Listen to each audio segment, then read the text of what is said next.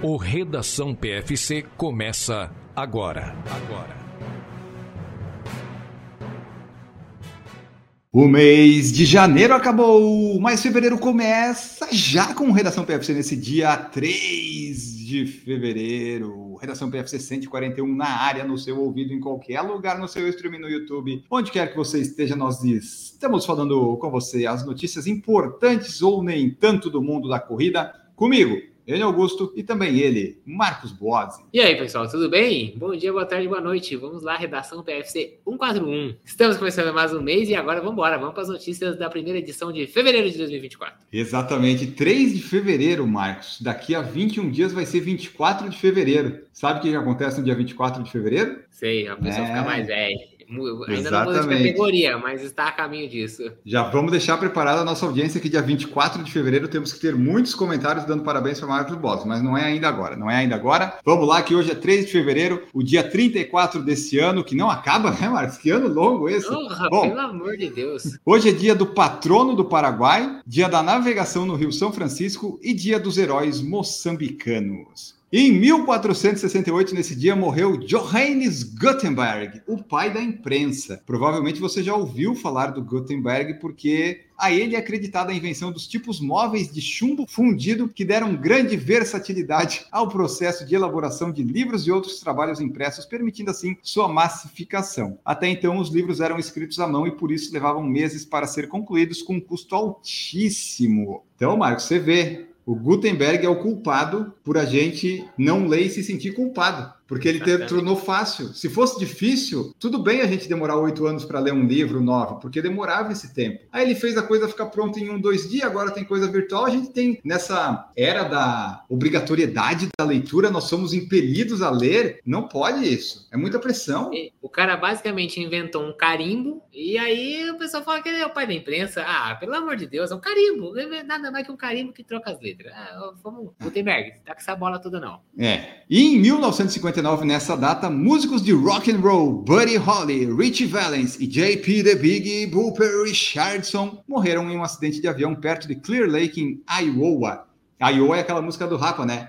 Iowa, e, e. Então, mas procurem essa, essa data de hoje. Não é que é uma data boa, mas é uma data marcante, porque depois foi posteriormente definido que foi o dia em que a música morreu, porque três desses caras eram grandes sucessos na época. Tanto é que o Rich Valens, se eu não estou enganado, 17 anos, ele foi ele que compôs La Bamba. Então você vê, a pessoa viveu 17 anos e compôs uma das músicas mais conhecidas de toda a história. E essa música que ele fala aqui, que é o dia que define que é o dia que a música morreu, que é a American Pie, essa música é muito boa eu não sabia dessa história. Eu vou eu gosto muito dessa música. Ela é muito boa. Agora eu vou escutar prestando mais atenção, lendo a letra para ver né, se eu entendo ela completamente, porque eu não sabia dessa história. Muito obrigado. A redação é essa, assim. É cultura. E tem gente que pula essa parte do início, Marcos. Não, que absurdo não, isso. Está errado. Está errado. Eu vou lá no meio do episódio falar que você que faz isso está errado, porque provavelmente você não está escutando esse pedaço. Então eu vou voltar nesse assunto depois. Pronto. Exatamente. O dia foi definido posteriormente por Don McLean nessa música que o Marcos falou, American Pie, como o dia que a música morreu. E em 1961 nasceu o cartunista Fernando Gonzalez, criador do rato Níquel Náusea.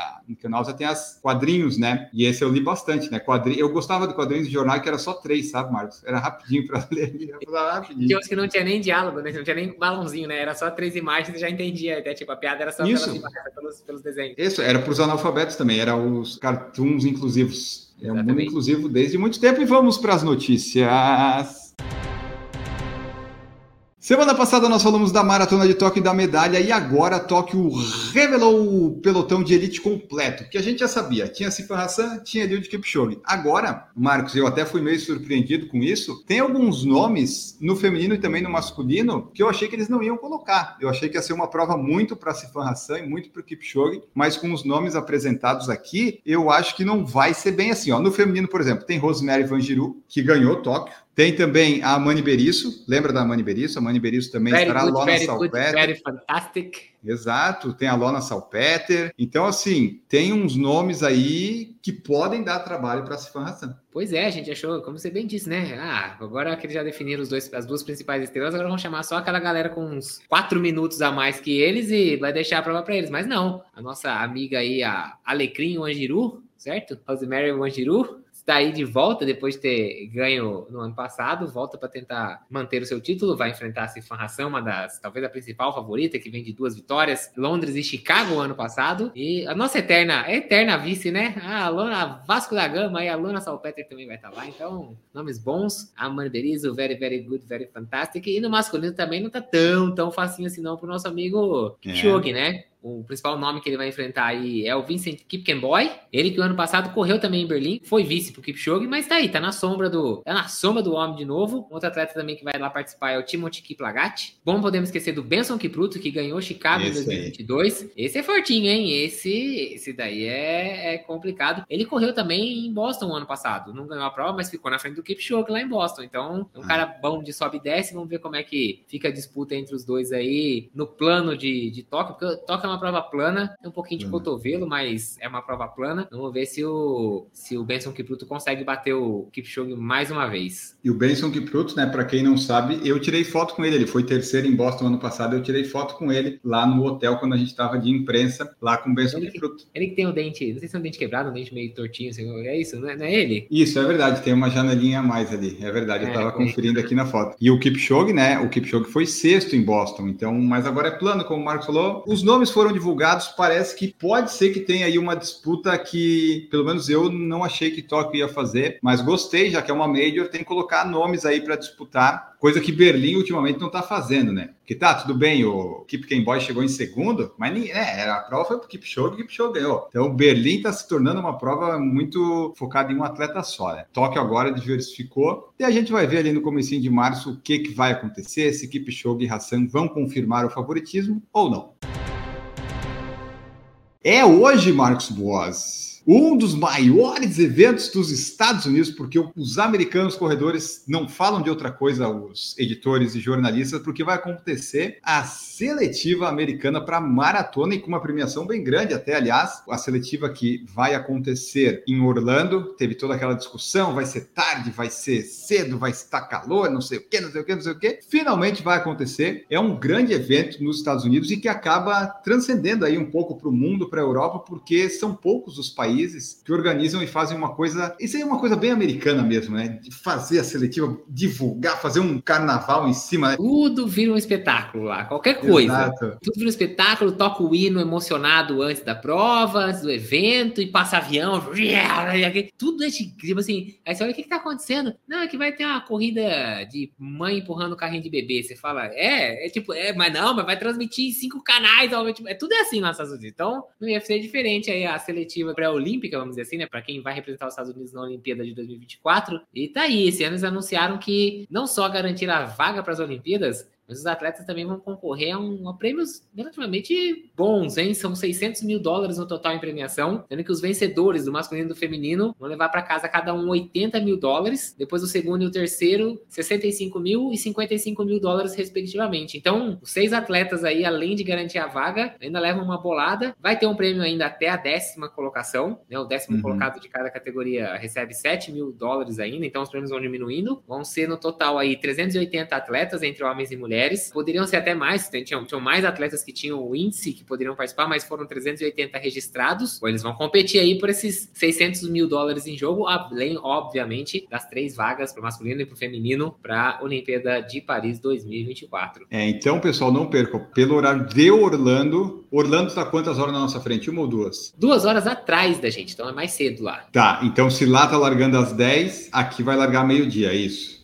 Isso, perfeitamente. Então tá. Então a largada masculina vai ser às 10 e 10 e às 10 e 20 para as mulheres. Então meio de 10, meio de 20 aqui do Brasil, se você quiser acompanhar, vai ter em algum lugar, vai ter algum streaming passando. 10 horas da manhã, acho que não era o horário ideal que eles queriam, mas adiantou um pouco, né? Porque era, ia ser meio dia em Orlando. Qual vai ser a temperatura em Orlando, Marcos Boss? Você que está com o aplicativo aberto, ligado, vai nos falar o que, que os atletas americanos podem esperar nessa seletiva para a Maratona Olímpica de Paris 2024. Sábado em Orlando nós teremos a mínima de 15 graus, máxima de 23. Ah, então a amplitude térmica não está tão grande assim. Durante o dia, é. dia claro, poucas nuvens, ventos de até 15 km por hora. E é isso, vai bater uma máxima de 23 graus aí. Então, assim, ok. Umidade por volta de 56, 55%. Não é a condição perfeita? Não, não é. A gente sabe que correr com 20, 20 e poucos graus não é a condição perfeita. Mas eu acho que tinha até um potencial para estar tá pior. Por exemplo, na outra semana, no outro domingo, a previsão de máxima é 26 vai estar tá pior ainda, né? Se aqui a previsão de máxima é 23, quem sabe de manhã eles ainda conseguem pegar aí um 19, 20, um pouquinho menos pior. Não é bom, mas fazer o quê? É o que tem para hoje. É o que tem para hoje, é o que o pessoal vai lá se desafiar para conseguir essas vagas na maratona olímpica. Do masculino, eu tava olhando o field que vai largar, sinceramente, ah, não conheço ninguém, talvez o Galen Rupp, se ele largar, não lembro se ele ia largar ou não. No feminino tem mais nomes que a gente conhece, tem Emily Sisson, tem a Kira D'Amato, tem a Deslinden, tem a Emily Sisson, tem a Kira D'Amato, a Betsy Saina, que correu bem também a maratona, Sarah Hall, Molly Seidel não vai participar porque apresentou uma lesão e era uma das favoritas, e a Alipine Tuliamuk, são os seis grandes nomes que são os mais rápidos do field. No masculino, não conheço bem os nomes, nem vou falar aqui, mas aí o pessoal vai competir e vamos ver. Meu palpite, Marcos, é que nas mulheres vai ter uma disputa maior, tem mais gente ali para conseguir. Nos homens, além de ganhar, né, a seletiva você tem que fazer abaixo do índice, também vamos combinar que não é todo mundo que está correndo hoje abaixo do,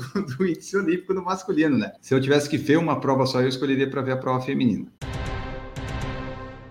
E também, continuando nessa onda de prêmios, vai ter premiação, Marcos, para as três melhores mães na seletiva olímpica. Então, mesmo que você não vá para a Olimpíada, se você for mãe, você vai ter lá uma doação financiada pela Vitacoco em parceria com a End Mother, vai ter 5 mil dólares a cada uma das três melhores mães que cruzarem a linha de chegada. Um bônus a mais. De repente vai que você se classifica para as Olimpíadas e ainda é mãe, né? Mas se você não for também, você tem uma outra chance de ganhar a premiação. Os principais nomes que a gente tem aí, né, que são mães e corredores, e que provavelmente estarão na Olimpíada de Paris, é a Kira D'Amato, a Betsy oh. Saina, Sarah Hall. Sarah Vaught. Então, assim, nomes famosos famosos aí, que foram mãe, algumas inclusive bem recentes, né? Que deram uma pausa até algumas na carreira e tudo mais. E agora provavelmente estarão lá em Paris. E ainda tem a chance de levar 5 mil dólares aí. É, é, claro, o prêmio não é grande, mas acho que tem a sua representatividade. É um primeiro passo. Queremos ver cada vez maior esses prêmios, essas coisas especiais. Que é isso, é claro que impacta, mas faz parte da vida, às vezes, né? Se atleta quer ser mãe e tudo mais, faz parte ali. Então, muito legal a iniciativa aí para Maratona Olímpica de premiar as melhores mães. O Orkenesh Edesa bateu o recorde do percurso em Osaka, na prova feminina de Osaka. Eu não sei como é que fala, então vou falando várias pronúncias diferentes. Lá no Japão, Marcos Bossi, tem muita maratona feminina, eu descobri. Tem Nagoya, tem Osaka, tem, tem várias. E essa, que foi lá em Osaka, a Orkenesh Edesa, tirou dois minutos do recorde do percurso e ainda teve um recorde japonês e asiático. Pois é, a gente, é, a gente lembra daquela maratona, acho que é Nagoya, né? Que era, dava aquela premiação grande que a gente tinha lá, a atleta que. A Ruth. A Ruth Apprentice que sempre ia, que era 250 mil dólares de premiação, um negócio assim. Ela ia uhum. lá e uhum. garantia já o caixa forte pro ano. O Osaka, Osaka, ou Osaka, também é uma prova só feminina, não paga um prêmio tão grande assim. Mas tá aí, levou o Workanesh Edesa, que fez 2,1851 e garantiu aí o, o recorde do percurso. E além dela também, a gente tem que destacar aqui a Ronami Maeda, que tinha um PB, só pra você ter uma ideia, de 2,22,32 era o PB dessa atleta japonesa que ficou na segunda colocação. E ela conseguiu lá em Osaka 2,18,59. E com isso ela conseguiu o recorde asiático. E é claro que esse tempo também deixa ela numa posição muito forte aí para tentar um lugar na equipe do Japão para as Olimpíadas de Paris. Conseguiu ah. aí uma marca recente, né? 2,18,59. Só para ter uma ideia, a terceira colocada que também foi japonesa foi a Mizuki Matsuda, fez 2,23,07. Quase 4 minutos minutos acima do, do tempo da Onami Maeda, mas um nome forte do Japão aí que provavelmente vai fazer parte dessa equipe que vai para Paris agora nas Olimpíadas. Com inscrições abertas, Netshoes Run Florianópolis vai ser realizado no dia 24 de março. E por que, que está aqui? Por que em Florianópolis? E por que, que está aqui? Porque vai ter cupom do PFC e em Augusto estará nessa prova também. A expectativa é que mais de 3 mil atletas participem desse evento. Ainda não temos o cupom, provavelmente vai ser PFC, mas eu confirmo no próximo redação, tá, pessoal? Tá para sair o negócio. Fiquem de olho nas redes sociais. Mas tá aí, Marcos Bodes, pelo menos um, uma prova de renome, vindo para saindo desses centro, sabe? São Paulo, Rio. Pelo menos Floripa está recebendo aí a Netshoes Run. Pois é, o ano passado essa prova teve duas edições aí no estado de São Paulo, né? A Netshoes Run, e agora ela vai para Florianópolis. Ela que tem algumas opções aí, inclusive de um kit completo, só para vocês terem uma ideia, tem medalha, agasalho, camiseta, meia manguito, boné, viseira e sacochila. Então você imagina, tem várias opções de kit, não é só essa, mas essa é uma das opções. Vai ter arena lá na Beira Mar Continental e vai contar com os percursos de 5 e 10 quilômetros e também corrida para as crianças. A corrida Kids vai ser para as crianças de 4 até 14 anos e os percursos variam de 50 a 400 metros a depender da faixa etária. As inscrições têm um valor a partir de 119 reais, mais as taxinhas ali do site. Mas espere, espere, calma, calma que se rolar um cupom PFC você ainda pode pegar um descontinho. Então, é, que esse é o primeiro lote só, né? Só o primeiro Isso. lote, então calma aí. Segura o dedinho, segura o dedinho nervoso aí, espera um pouquinho. Além disso, a organização do evento ainda incentiva os inscritos a participar de uma ação social na retirada dos kits. Os 300 Olha. primeiros atletas que doarem um par de tênis usados em bom estado e um quilo de alimento vão receber Opa. um porta-vento exclusivo do circuito Netshoes Run. Então, olha aí, interessante isso aí, hein? Você levar o tênis lá, que depois vai ser encaminhado para projetos sociais e esportivos da Grande Floripa, você ainda ganha um porta-vento. Pode até escolher um kit mais simples, chegar ah. cedo, levar seu tênis velho lá, mas em bom estado, pelo amor de Deus. Não vai levar aquele tênis todo fudido, rasgado. Viu, Enio Augusto? Não é pra você levar aquele tênis que você colocou colocou no Stories essa semana, Pode deixar. Não, viu? É um tênis melhorzinho. Ainda ganhou um corta-vento aí do Netshoes Run. Aí, ó, eu tenho várias opções de tênis aqui, eu vou dar uma olhada nisso. Vai que eu consigo aí, né? Já desfaço de um tênis que tá bom, alguém vai usar, ainda ganho uma jaqueta. Muito interessante. Então aguarde aí, fique de olho nas redes sociais, no Instagram do PFC e no Redação. No próximo, eu acho que a gente já vai ter a confirmação desse cupom. Mizuno anunciou parceria com a MPR Assessoria Esportiva. Olha aí, a gente já falou no Por Falar em Tênis da Mizuno, que tá vindo aí com os tênis, tá lançando, tá se achando no mercado. E agora, Marcos, fecharam com a MPR, que sei lá quantos mil anos que tava com a Adidas, né? Então achei um movimento interessante. É tipo aquelas coisas, você olha assim pro Messi, o Messi sempre usou Adidas. É estranho ver usar outra coisa. E a MPR, 200 mil anos de Adidas, você acha, nossa, agora vai ter um símbolozinho da Mizuno ali. Pois é, a MPR que já teve até um tênis, né? A Adidas já lançou um modelo de tênis MPR. Ele era da cor, aquela cor da assessoria, né? aquele amarelo da assessoria, aquela cor característica que a gente vê a camiseta de longe, já sabe que é um atleta da MPR. E depois de tanto tempo de uma parceria tão forte, tão consolidada, anunciou aí no, no último 17 de janeiro que agora a MPR está em parceria com a Mizuno. Marcos Paulo Reis, que já atuou até como técnico da seleção brasileira em Jogos Pan-Americanos e em Olimpíadas, né? Ele era técnico da equipe de triatlon. Ele tem ali com mais alguns sócios, essa daí que provavelmente está entre as três maiores assessorias do Brasil. Acho que é bem seguro da gente falar que ela está. Está entre as maiores, com certeza. É muito forte. A gente sempre vê aí os atletas de ponta aí, o pessoal buscando marcas expressivas. Foram personagens do Portuga, né? Do, do livro sobre Verdade. Portuga também, da Operação Portuga, aconteceu dentro da MPR. Então, uma assessoria com muita tradição e que agora firma essa parceria com a Mizuno. É isso aí. A Mizuno também patrocina a Lobo, assessoria esportiva do Rodrigo Lobo e a Santi Treinos do Santiago Ascenso. Então, o Mizuno tá aí. E se você ver, a Mizuno tá na Vulcabras. A Vulcabras também tem a Olímpicos, que, por exemplo, tá com o Ademir Paulino. Eu não sei se tem mais alguma outra assessoria. Então, você vê que eles estão pegando aí umas assessorias grandes, com bastante espaço em São Paulo. É uma estratégia interessante isso, interessante.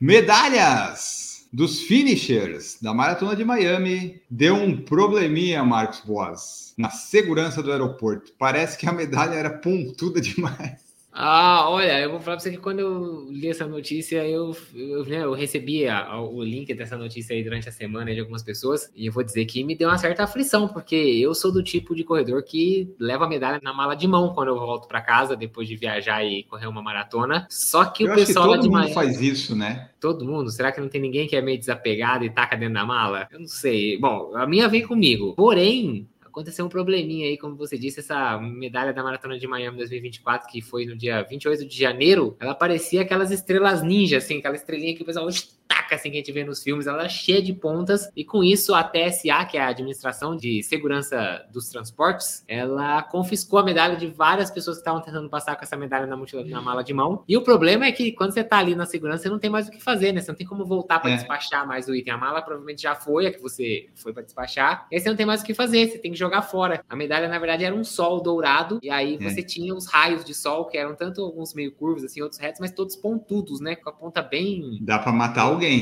Bem. Afiada. E se o pessoal não deixa viajar nem com um alicatinho de unha, trim, nem nada assim, você imagina com uma estrela metálica cheia de pontas. É, complicado. E nessa prova, né, dos 18 mil participantes, 4 mil vêm de fora, seja dos estados dos Estados Unidos ou dos outros países. Potenciais 4 mil pessoas podem ter ficado sem a, a sua medalha. E daí você falou de apego. Se isso acontece comigo, eu faço o quê? Só tiro uma última foto e deixo ali, porque eu não tenho esse apego todo com as medalhas, né? Ainda mais, tipo, ah, vamos combinar. Maratona de Miami só teria um significado muito grande para mim se eu tivesse batido algum recorde e tal. Mas, assim, Maratona de Miami, tirava uma foto, tá, fica com a medalha aí, fica aí, não ia ter problema. Agora, se é uma Major, aí eu ia, eu ia tentar dar outro jeito, mas as Majors não fariam uma medalha assim, né? Miami que ser, sabe aquela coisa disruptiva, inovadora? Fez o sol com as pontas. Daí também não ajuda. É, mas é meio assim, o site da TSA afirma que você pode levar na bagagem de mão esporas de ah. cowboy, patins de gelo, chifres, agulhas de tricô, cortador de charutos, saca-rolhas, bolas de boliche e até mesmo spinners. Aí também não faz muito sentido, né? Porque, vamos lá, o que, que aquela medalha era diferente? Depende do cara,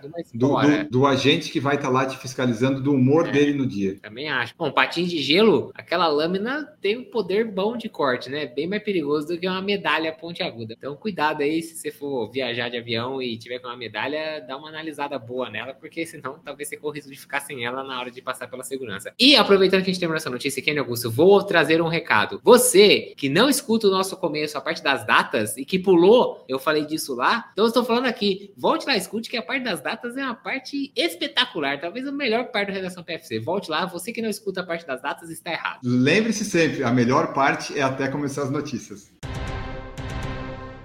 Corredor britânico treinando com uma geladeira nas costas foi confundido com um ladrão. E eu não tiro a razão dos policiais, Marcos Ai, meu Deus. Pois é, esse corredor aí, Daniel Fairbrother, ele que é de Stevenage, no Reino Unido, ele tava correndo lá com uma geladeira nas costas porque ele vai tentar quebrar o recorde da maratona mais rápida enquanto carregava uma geladeira. Ele ah. tava treinando, ele tava treinando ainda, tá? Não tava na quebra do recorde. E aí um policial abordou e falou: Onde você tá indo com essa geladeira aí? Você tá com a geladeira nas costas, meu consagrado? E aí ele explicou que o desafio era correr a maratona com a geladeira nas costas. Ele ainda teve que dar uma piadinha do policial, que não foi muito engraçada, mas tá lá, né? Ele falou: Você sabia que você pedir comida, o pessoal vai entregar entregar para você, né? Você não precisa levar nas suas costas. Não precisa levar. É, eu acho que assim, não foi a melhor das piadas, mas tá aí, né? Acho que o cara tem que ainda dar uma risadinha, porque, né, melhor não arrumar confusão com o policial. Ele que tem numa meia maratona sem geladeira nas costas, uma hora e 40 como o seu melhor tempo, ele vai ter que quebrar a marca de 4 horas, 52 minutos e 10 segundos que foi feita pelo corredor britânico também, Sam Hammond, na maratona de Londres em 2023, ou seja, ano passado. É, maratona é, de Londres, ele... né? Aquele é. festival de chuva de, de recorde. E ele vai tentar quebrar essa marca exatamente na Maratona de Londres. Agora, assim, sem tirar o mérito dele, eu dei uma olhada na foto, é um frigobar. Vamos falar a verdade, né? E deve estar tá vazio, né? Tá, obviamente, né? Mas tudo bem, não deve ser fácil, deve ser bem incômodo, mas não é aquela geladeira. Quando a gente fala geladeira, eu penso naquela geladeira, né? Pois tipo, é. Mas tá bom, vai ser mais um que vai. Como o britânico gosta dessas coisas, né? E você viu como é que surgiu essa ideia? Mande, conte. Foi durante uma noite de bebida pesada com o seu amigo. Tipo assim, bebeu, ficou bêbado. Sabe aquelas coisas de bêbado? Ah, duvido que você faça isso.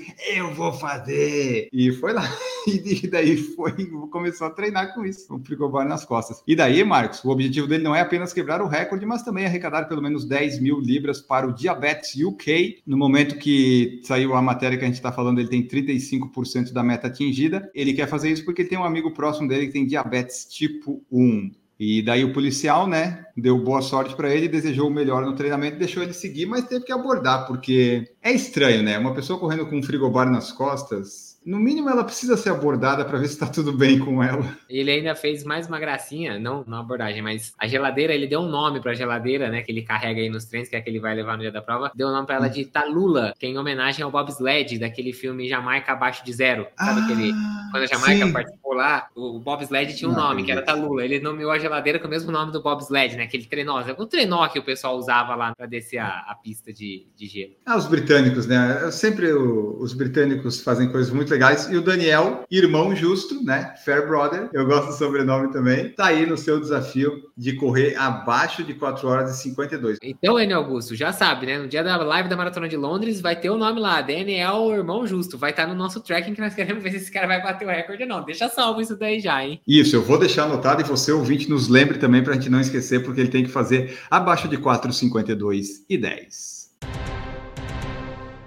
E com isso nós fechamos o Redação PFC de hoje, Redação PFC 141, no dia 3 de fevereiro de 2024. Certo, Marcos Boss? Tchau pra ti. É isso aí, pessoal. Valeu, tchau e até a próxima. Falou! Bons treinos e boas corridas para vocês. Nós ficamos por aqui. Voltamos no próximo Redação PFC 142. Esperamos que com notícias melhores. Tchau e bons treinos. Produção por Falar em Correr, podcast multimídia.